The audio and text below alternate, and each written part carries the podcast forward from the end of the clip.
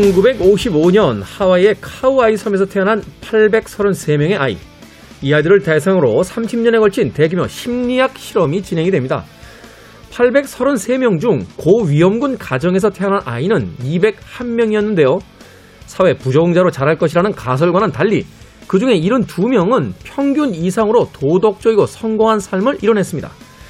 가전 실패와 좌절 속에서도 훌륭히 자란 72명의 아이들, 그들에게서 연구진은 하나의 공통점을 발견하게 되는데요.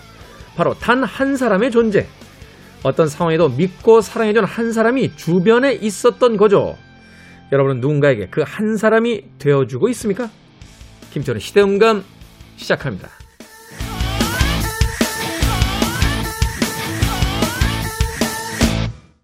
그래도 주말은 온다. 시대를 읽는 음악 감상의 시대음감 김태훈입니다.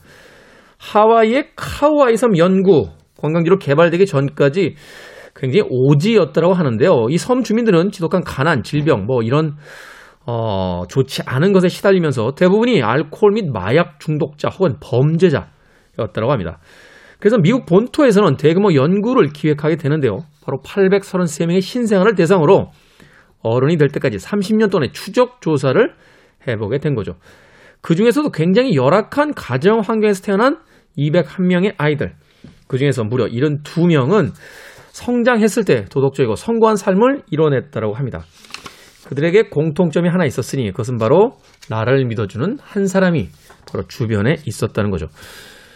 예전에 젊은 시절에는 내 주변에 나를 믿어주는 한 사람은 누구일까 이런 것을 고민하며 살았던 적도 있었던 것 같은데 이제 나이를 먹고 나니까 내가 과연 누군가를 믿어주는 한 사람인가 하는 어, 고민의 시각이 조금은 바뀌게 됩니다. 나의 인생, 내 삶에만 몰두해 있다 보면 내 주변에 대해서 조금 소홀해질 때가 있는데요. 일상적으로 걸려온 듯한 전화 혹은 별다른 의미 없이 도착한 문자 하나에도 혹시 자신을 믿어줄, 자신을 응원해줄 누군가의 한 사람을 찾고 있는 사람들의 신호가 담겨져 있는 것은 아닌지 한 번쯤은 찬찬히 주변을 돌아봐야겠다 하는 생각 해보게 됩니다. 자, 김태훈의 시대음감, 시대 이슈들 새로운 시선과 음악으로 풀어봅니다. 토요일과 일요일, 일라드에서는 낮 2시 5분, 밤 10시 5분 하루 두 번 방송되고요. 한민족 방송에서는 낮 1시 10분 방송이 됩니다. 팟캐스트로는 언제 어디서든 함께 하실 수 있습니다. 샘 스미스입니다. I'm not the only one.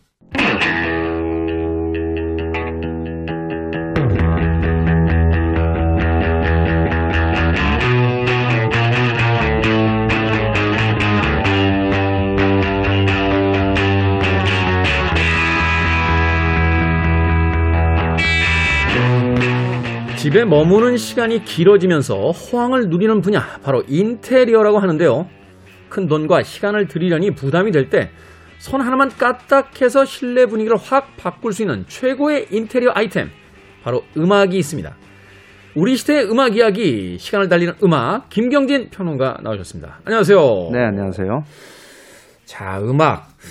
사실은 이제 인테리어로서 최고의 아이템이라고 하면 역시나 음악 이제 이야기할 수 있는데 음악도 네. 그냥 들을 수는 없으니까 이제 오디오를 사용하잖아요. 네. 최근에야 뭐 스마트폰을 통해서 아주 간편하게 듣는 뭐 블루투스 스피커를 통해서 듣는 이런 스타일들도 있습니다만 김경진 평론가나 저는 이제 옛날 사람에 속하니까 그래도 이제 오디오라고 불리는 좀 실체적인 뭔가가 있어야지만 이제 음악을 듣는 그러게요. 그 느낌이 드는데 갈등의 순간 있죠. 왜 이렇게 사러 가면 네. 오디오 이렇게 바꾸거나 새 오디오 사러 가면 정말 소리는 좋은데 네. 외관이 너무 아닌 게 있고 뭐 어떤 특정 브랜드니까 이야기는 안 하겠습니다만 어떤 오디오는 야 소리는 사실 이제 가성비라고 하나요? 가성비를 네, 따지면 네. 별론데 네. 디자인은 정말 괜찮은 게 있습니다. 야 이거 갖다 놓으면 진짜 폼 나겠다 하는 거 네, 네. 어느 쪽으로 가십니까? 저는 기본적으로 오디오 애호가가 아닙니다. 그래서 음. 저는 무조건 디자인입니다. 김경희 평론가가 오랜만에 공통점이 나오네요. 그렇죠. 사실 이제 음악 그 사운드에 막 이렇게 그 몰입하시는 분들 막 뭐 몇 달 만에 한 번씩 이렇게 기계 변경하신다라고 하는데 그러게요. 흉내도 못 내겠더라고요. 그쪽은 뭐, 그건 뭐 엄청난 세계가 있어서 네, 다른 세상 같아요. 예, 저도 그래서 사실은 귀찮아서 안 바꾸다가 보니까 본의 아니게 그 앤틱이 돼버렸어요. 오디오가 옛날에 제 아버지가 쓰시던 걸 그냥 고쳐 고쳐 쓰고 있는데 근데 그런 게 또 이렇게 되게 멋있어 보이잖아요. 그게 뭐라고 할까요? 그 요새 오디오하고는 조금 이 오디오 철학이 달라서 그런지 몰라도 소리를 들어보면 좀 달라요. 네, 네. 예, 그런데 그 소리에 익숙하게 음악을 들었기 때문인지 몰라도 다른 오디오 기구로 이렇게 음악 듣다가 옛날 오디오로 이렇게 들으면 그 소리가 오히려 또 정서적으로 좀 이렇게 안정되는 듯한 네, 저도 그렇더라고요. 예, 그런 느낌이 있습니다. 아, 어쩔 수 없이 옛날 사람이라는 걸 이제 둘이 인증을 하고 있는 것이 아닌가 생각이 드는데. 자, 우리 시대의 음악 이야기, 시간을 달리는 음악. 오늘은 어떤 뮤지션 만나봅니까? 네, 오늘의 주인공은 헤비메탈 밴드 아이언 메이든입니다. 잠시 후에 이제 음악 들어보시면 아실 것 같습니다. 제가 이 아이언 메이든 신보 나왔던 뉴스 보고 나서 왠지 김경진 씨가 이거 가지고 올 것 같은데 생각이 들었어요. 아이언 메이든, 자, 이 영국 밴드죠, 영국 밴드. 그렇습니다. 네. 1970년대 후반 그리고 80년대 초반 그러니까 어, 세계 전 세계 음악 시장에서 헤비 메탈이라는 새로운 조류가 어, 이 차트를 휩쓸고 또 대중을 열광시키고 있던 무렵 이 헤비 메탈 음악에 마치 뿌리와도 같은 역할을 했던 팀들이 있습니다. 대부분이 네. 또 영국 밴드들이었어요.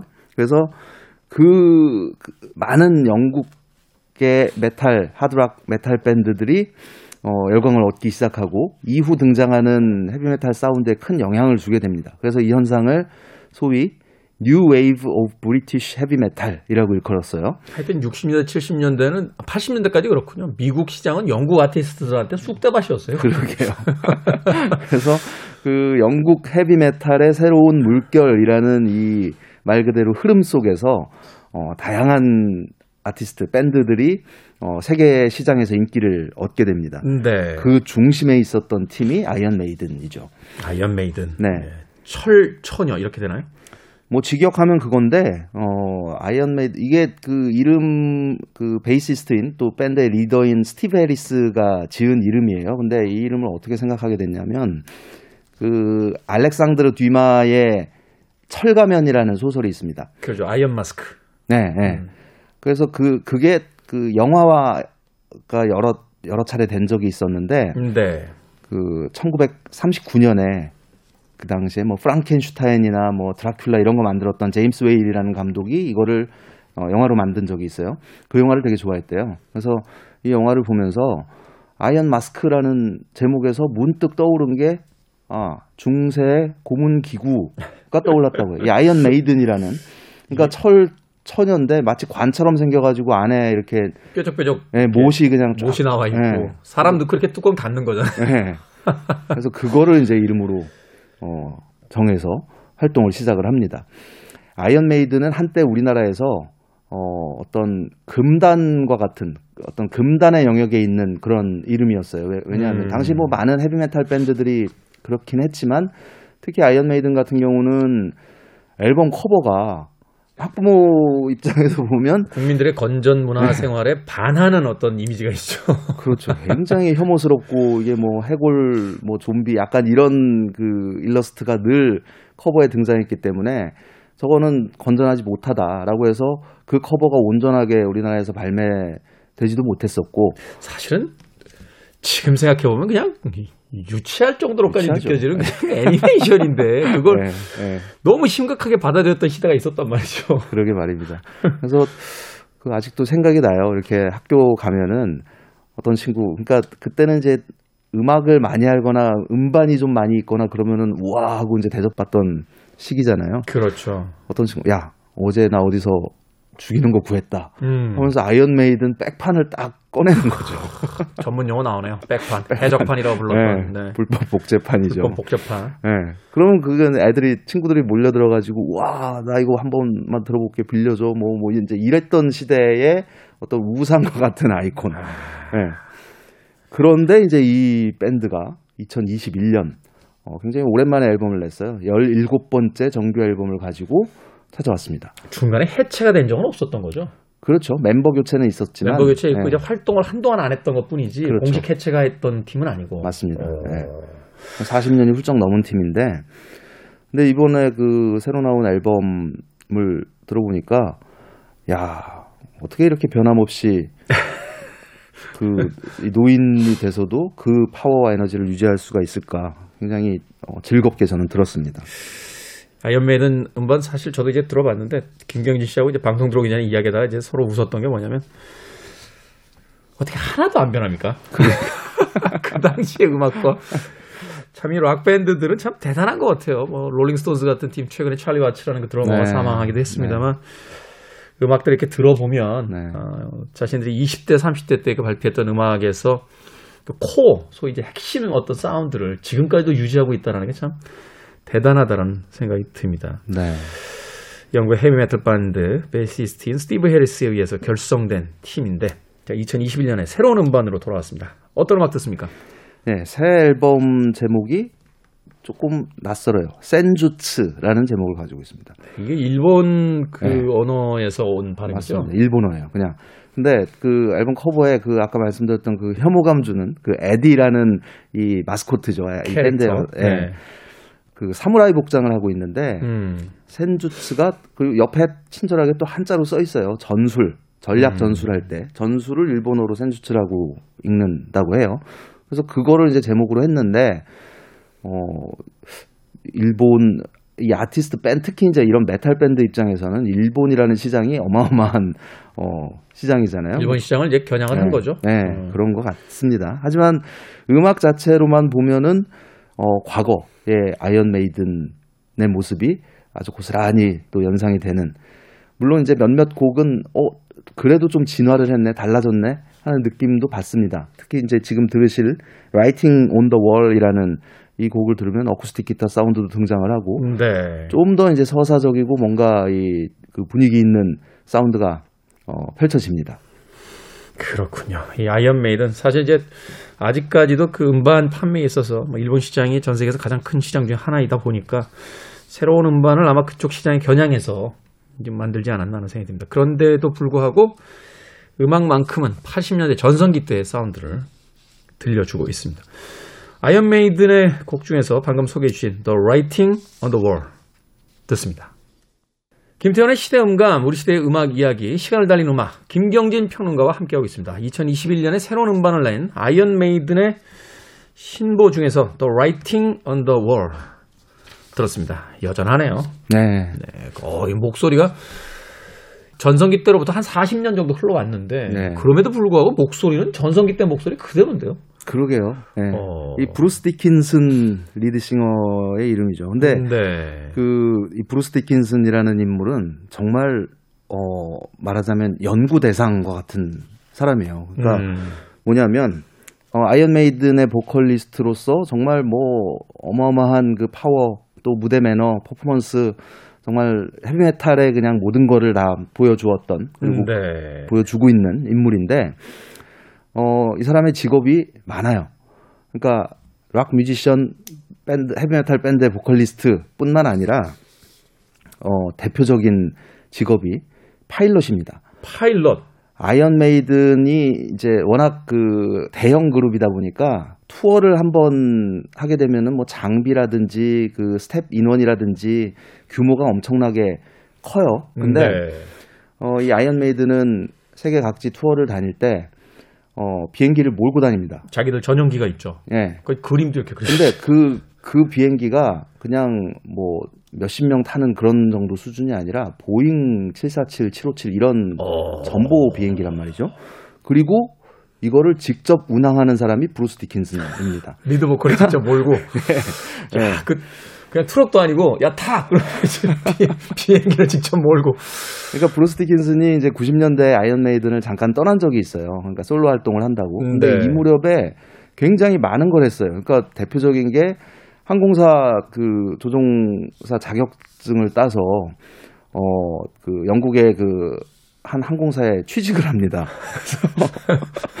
그 직접 이제 파일럿 역할을 한 건 아니지만 그 마케팅 디렉, 디렉터 역할을 했었대요. 네. 근데 이제 그 자신들이 투어를 다닐 때 어, 전세 비행기를 그러니까 비행기를 전세를 내 가지고 직접 이제 운전 어, 그 운항을 하면서 네. 어, 투어를 다니는데 그 비행기에 어, 딱 문구가 써 있어요. 아이언 메이든의 그 마스코트인 에디의 그 그림이 꼬리 날개에 딱 그려져 있고 어, 본체는 몸체는 Ed Force One이라는 글귀가 적혀 있습니다. Air Force One이 아니라 Ed Force 네, One. 그 에디에서 따가지고 Ed Force 네. One. 그래서 아이언 메이든의 굉장히 상징적인 어떤 모습처럼 이제 많은 사람들이 생각하고 있는 게 바로 아이언 메이든의 그 전용 비행기. 물론 전용 뭐 비행기. 자기네들이 산 건 아니지만 네. 어쨌든 이 파일럿으로서도 어 오랫동안 활동을 해왔던 인물이고 또 펜싱 선수이기도 했어요. 펜싱 선수. 네. 참 많은 많은 일을 하셨네요. 펜싱에서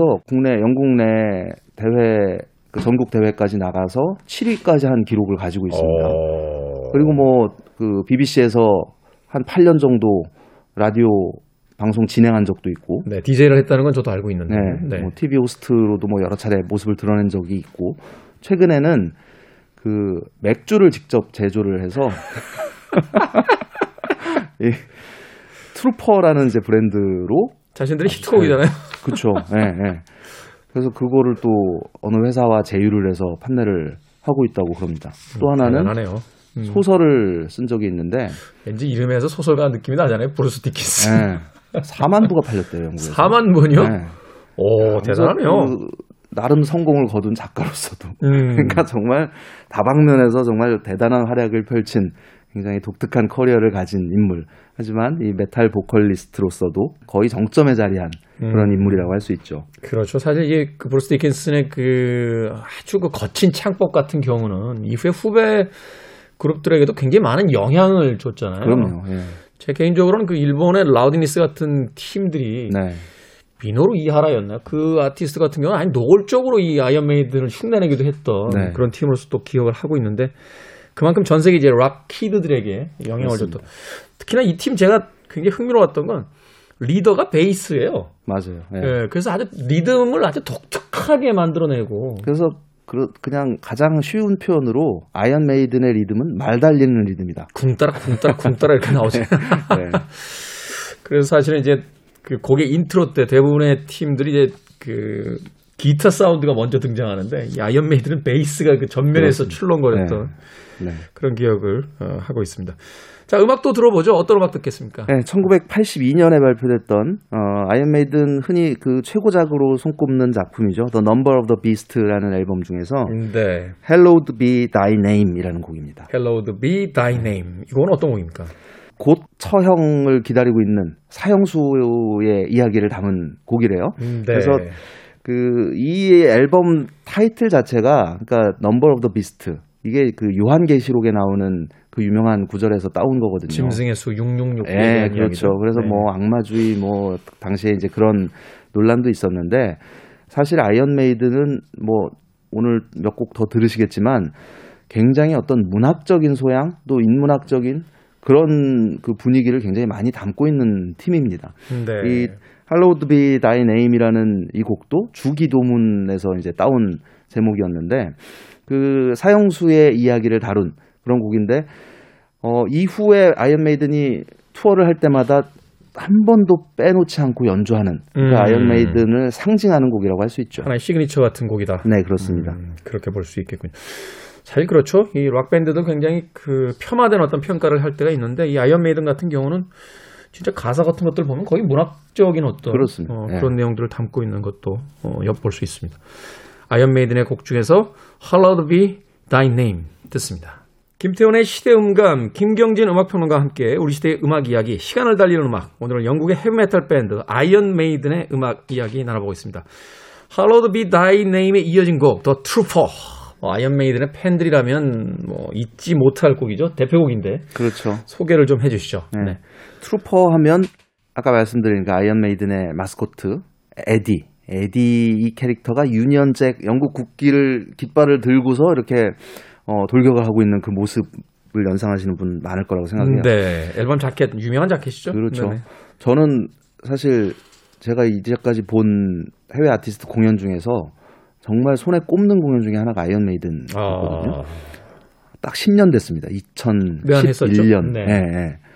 근데 정말 그냥 뭐 그냥 메탈 공연이 다 거기서 거기지라고 이제 별 기대 안 하고 갔다가 와 정말 흠뻑 빠져서 그냥 열광하고 나온 기억이 나요. 그 중에서도 사실, 사실 예. 김경진 씨의 취향에서는 조금 거리가 있는 팀 아닙니까? 저는 사실 굉장히 점잖은 스타일이기 때문에 아 그렇습니까? 어, 아이언 메이든은 약간 제 과인데요. 아, 그런데요. 네. 근데 그 정말 관객을 열광시키게 하는 그 파워가 정말 어마어마하게 있더라고요. 저는 메탈리카보다도 그 힘 측면에서는 훨씬 더 어, 압도적이었다고 생각을 하는데 네. 그 중에서도 이 트루퍼라는 곡이 나올 때의 이 관객들의 모습은 거의 정말 무슨 도가니? 그러니까 네, 정말 어마어마했습니다. 그 광란의. 도가니. 네. 예. 이 곡도 사실 그 아이언 메이든의 어떤 문학적인 면모를 엿볼 수 있는 작품인데 그 19세기 중반에 그 크림 전쟁이라고 있었잖아요. 음, 네.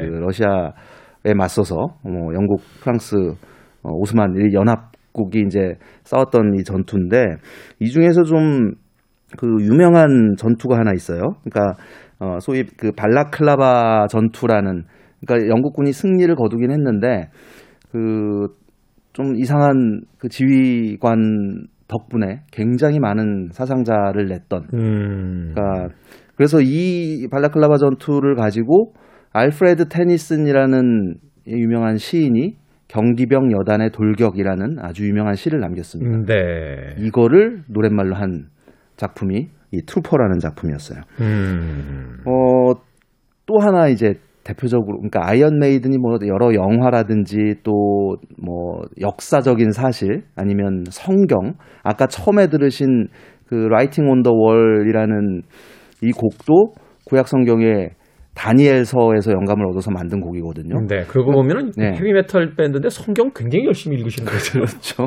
네. 그렇죠. 뭐 오지 오스본도 아주 독실한 신자였다고 하니까. 참 이해는 잘 안 갑니다만 무대 위에서 막 이렇게 박쥐 목을 물어뜯으시는 분들인데 다 독실한 신자들이셨다고 하시니까 네, 어찌 됐건 그래서 그 아이언 메이든의 곡들을 보면 아까 말씀드렸던 것처럼 어 공부를 좀 많이 하게 되는 곡이 꽤 있어요. 음. 네. 그래서 뭐 그 유명 우리나라에서 유독 많은 사랑을 얻었던 Alexander the Great라는 곡. 저는 이 곡 듣고 알렉산더 대왕 이야기 책 사서 읽고 그랬었거든요. 음, 네. 고등학교 때. 야, 지금 생각하면 참 기특합니다. 학교에서 시킨 공부는 안 했는데 그런 공부 참 네. 열심히 했던 어, 그런 기억이 나긴 합니다. 네, 네. 그러게요. 그래서 그런 대표적인 곡 중에 하나가 어, 1984년에 그 Powerslave라는 앨범이 나왔어요. Powerslave. 여기에 무려 13분이 넘는 대곡이 수록이 돼 있습니다. 아. 제목이 Rime of the Ancient Mariner. Rime of the 그러니까- Ancient Mariner. 네, 늙은 선원의 노래라는 제목인데요. 이 이거는 말 그대로 이제 그 같은 제목의 시를 바탕으로 한 작품인데 음. 그 18세기 후반 어 그 낭만주의의 그러니까 문예사조에서 낭만주의의 그 시작을 알렸던 인물이 윌리엄 워즈워드 그리고 세뮤얼 테일러 콜리지라는 사람이에요. 음. 이 세뮤얼 테일러 콜리지가 쓴 같은 제목의 이야기 시가 있습니다. 네. 이게 내용이 되게 재밌어요. 그러니까 이게 배 바다를 떠다니는 배가 이제 배경입니다. 여기서 그 남극으로 이제 떠밀려 왔다가 이제 얼음에 갇히게 돼요. 근데 어 알바트로스, 알바트로스. 신천홍이라는 큰 새, 이 새의 인도 덕분에 얼음에서 빠져나옵니다. 음. 근데 이 배에 타고 있던 늙은 선원 하나가 그 알바트로스를 석공으로 쏴서 죽여버려요. 결국 네. 빠져나온 다음에 네. 네. 그래서 그 이 말하자면 그 영이랄까요? 이거의 분노로 인해서 배가 또 다시 어, 표류를 하게 됩니다. 음, 네. 여기 이제 선원들이 이 늙은 선원한테 책임을 씌우죠. 네가 알바트로스를 죽여서 이렇게 된 거다. 그래서 그 죽은 알바트로스의 시체를 목에 걸고 다니게 해요. 그래서 영어에서 이 시에서 나온 그 표현이 어 그 알바트로스를 목에 감고 있다라는 이 표현이 정말 힘든 그 어떤 짐을 짊어 짊어지고 있다. 있다. 정신적인 음, 짐을 짊어지고 음. 있다라는 표현으로 지금도 쓰이거든요. 그래서 결국은 이제 이 선원이 나중에 속죄하는 이제 다른 선원들이 다 죽어요. 뭐 유령을 만나고 그러다가 속죄하는 의미에서 사람들에게 어, 이 이야기를 계속 하고 다닌다라는 내용의 시인데 네. 이 이 긴 서사시를 가지고 아이언 메이든이 어, 어, 분위기도 정말 이 서사적인 곡으로 Rime of the Ancient Mariner라는 곡으로 완성을 했고 어, 80년대 아이언 메이든의 명곡 중 하나로 지금까지도 자리하고 있습니다. 말하자면 어떤 전설과 신화, 문학의 작품들에서 가져온 어떤 서사시를 그렇습니다. 서사를 가지고 이제 만들었던 곡. 그러면서 영국의 이 헤비메탈의 역사는 좀 미국하고는 좀 다른 것 같아요. 80년대를 보게 되면 사실 미국 쪽 헤비메탈들은 거의 쾌락주의잖아요. 그렇죠. 어, West Coast를 중심으로 해서 뭐 태양, 뭐 말하자면 뭐 여자 여자, 쾌락, 네. 뭐 그냥 뭐 이런 것들인데 네. 동시대 물론 조금 앞선 세대이긴 합니다만 아이언 메이든을 필두로 했던 이 영국 밴드들은 나름의 어떤 문학성을 추구하면서 네. 음악의 깊이를 더하려고 했던 음, 그런 시도들이 있었던 것 같습니다. 자, 오늘 시간을 달리는 음악 김경진 음악평론가와 함께 영국산 헤비메탈 밴드 2021년에 새로운 음반으로 어, 다시 활동을 시작한 아이언 메이든에 대한 이야기 나눠봤습니다. Rime of the Ancient Mariner 들으면서 작별 인사 드립니다. 고맙습니다. 네, 고맙습니다. 저도 인사드리겠습니다. 지금까지 시대음감의 김태훈이었습니다. 고맙습니다.